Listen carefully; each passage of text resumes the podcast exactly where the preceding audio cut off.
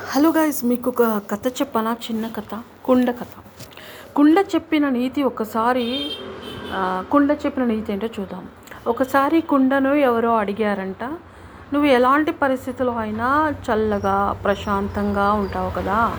ఇది ఎలా సాధ్యం? అని అడిగారంట. అప్పుడు కుండ నేను ఎప్పుడు ఒక్కటే గుర్తుపెట్టుకుంటాను.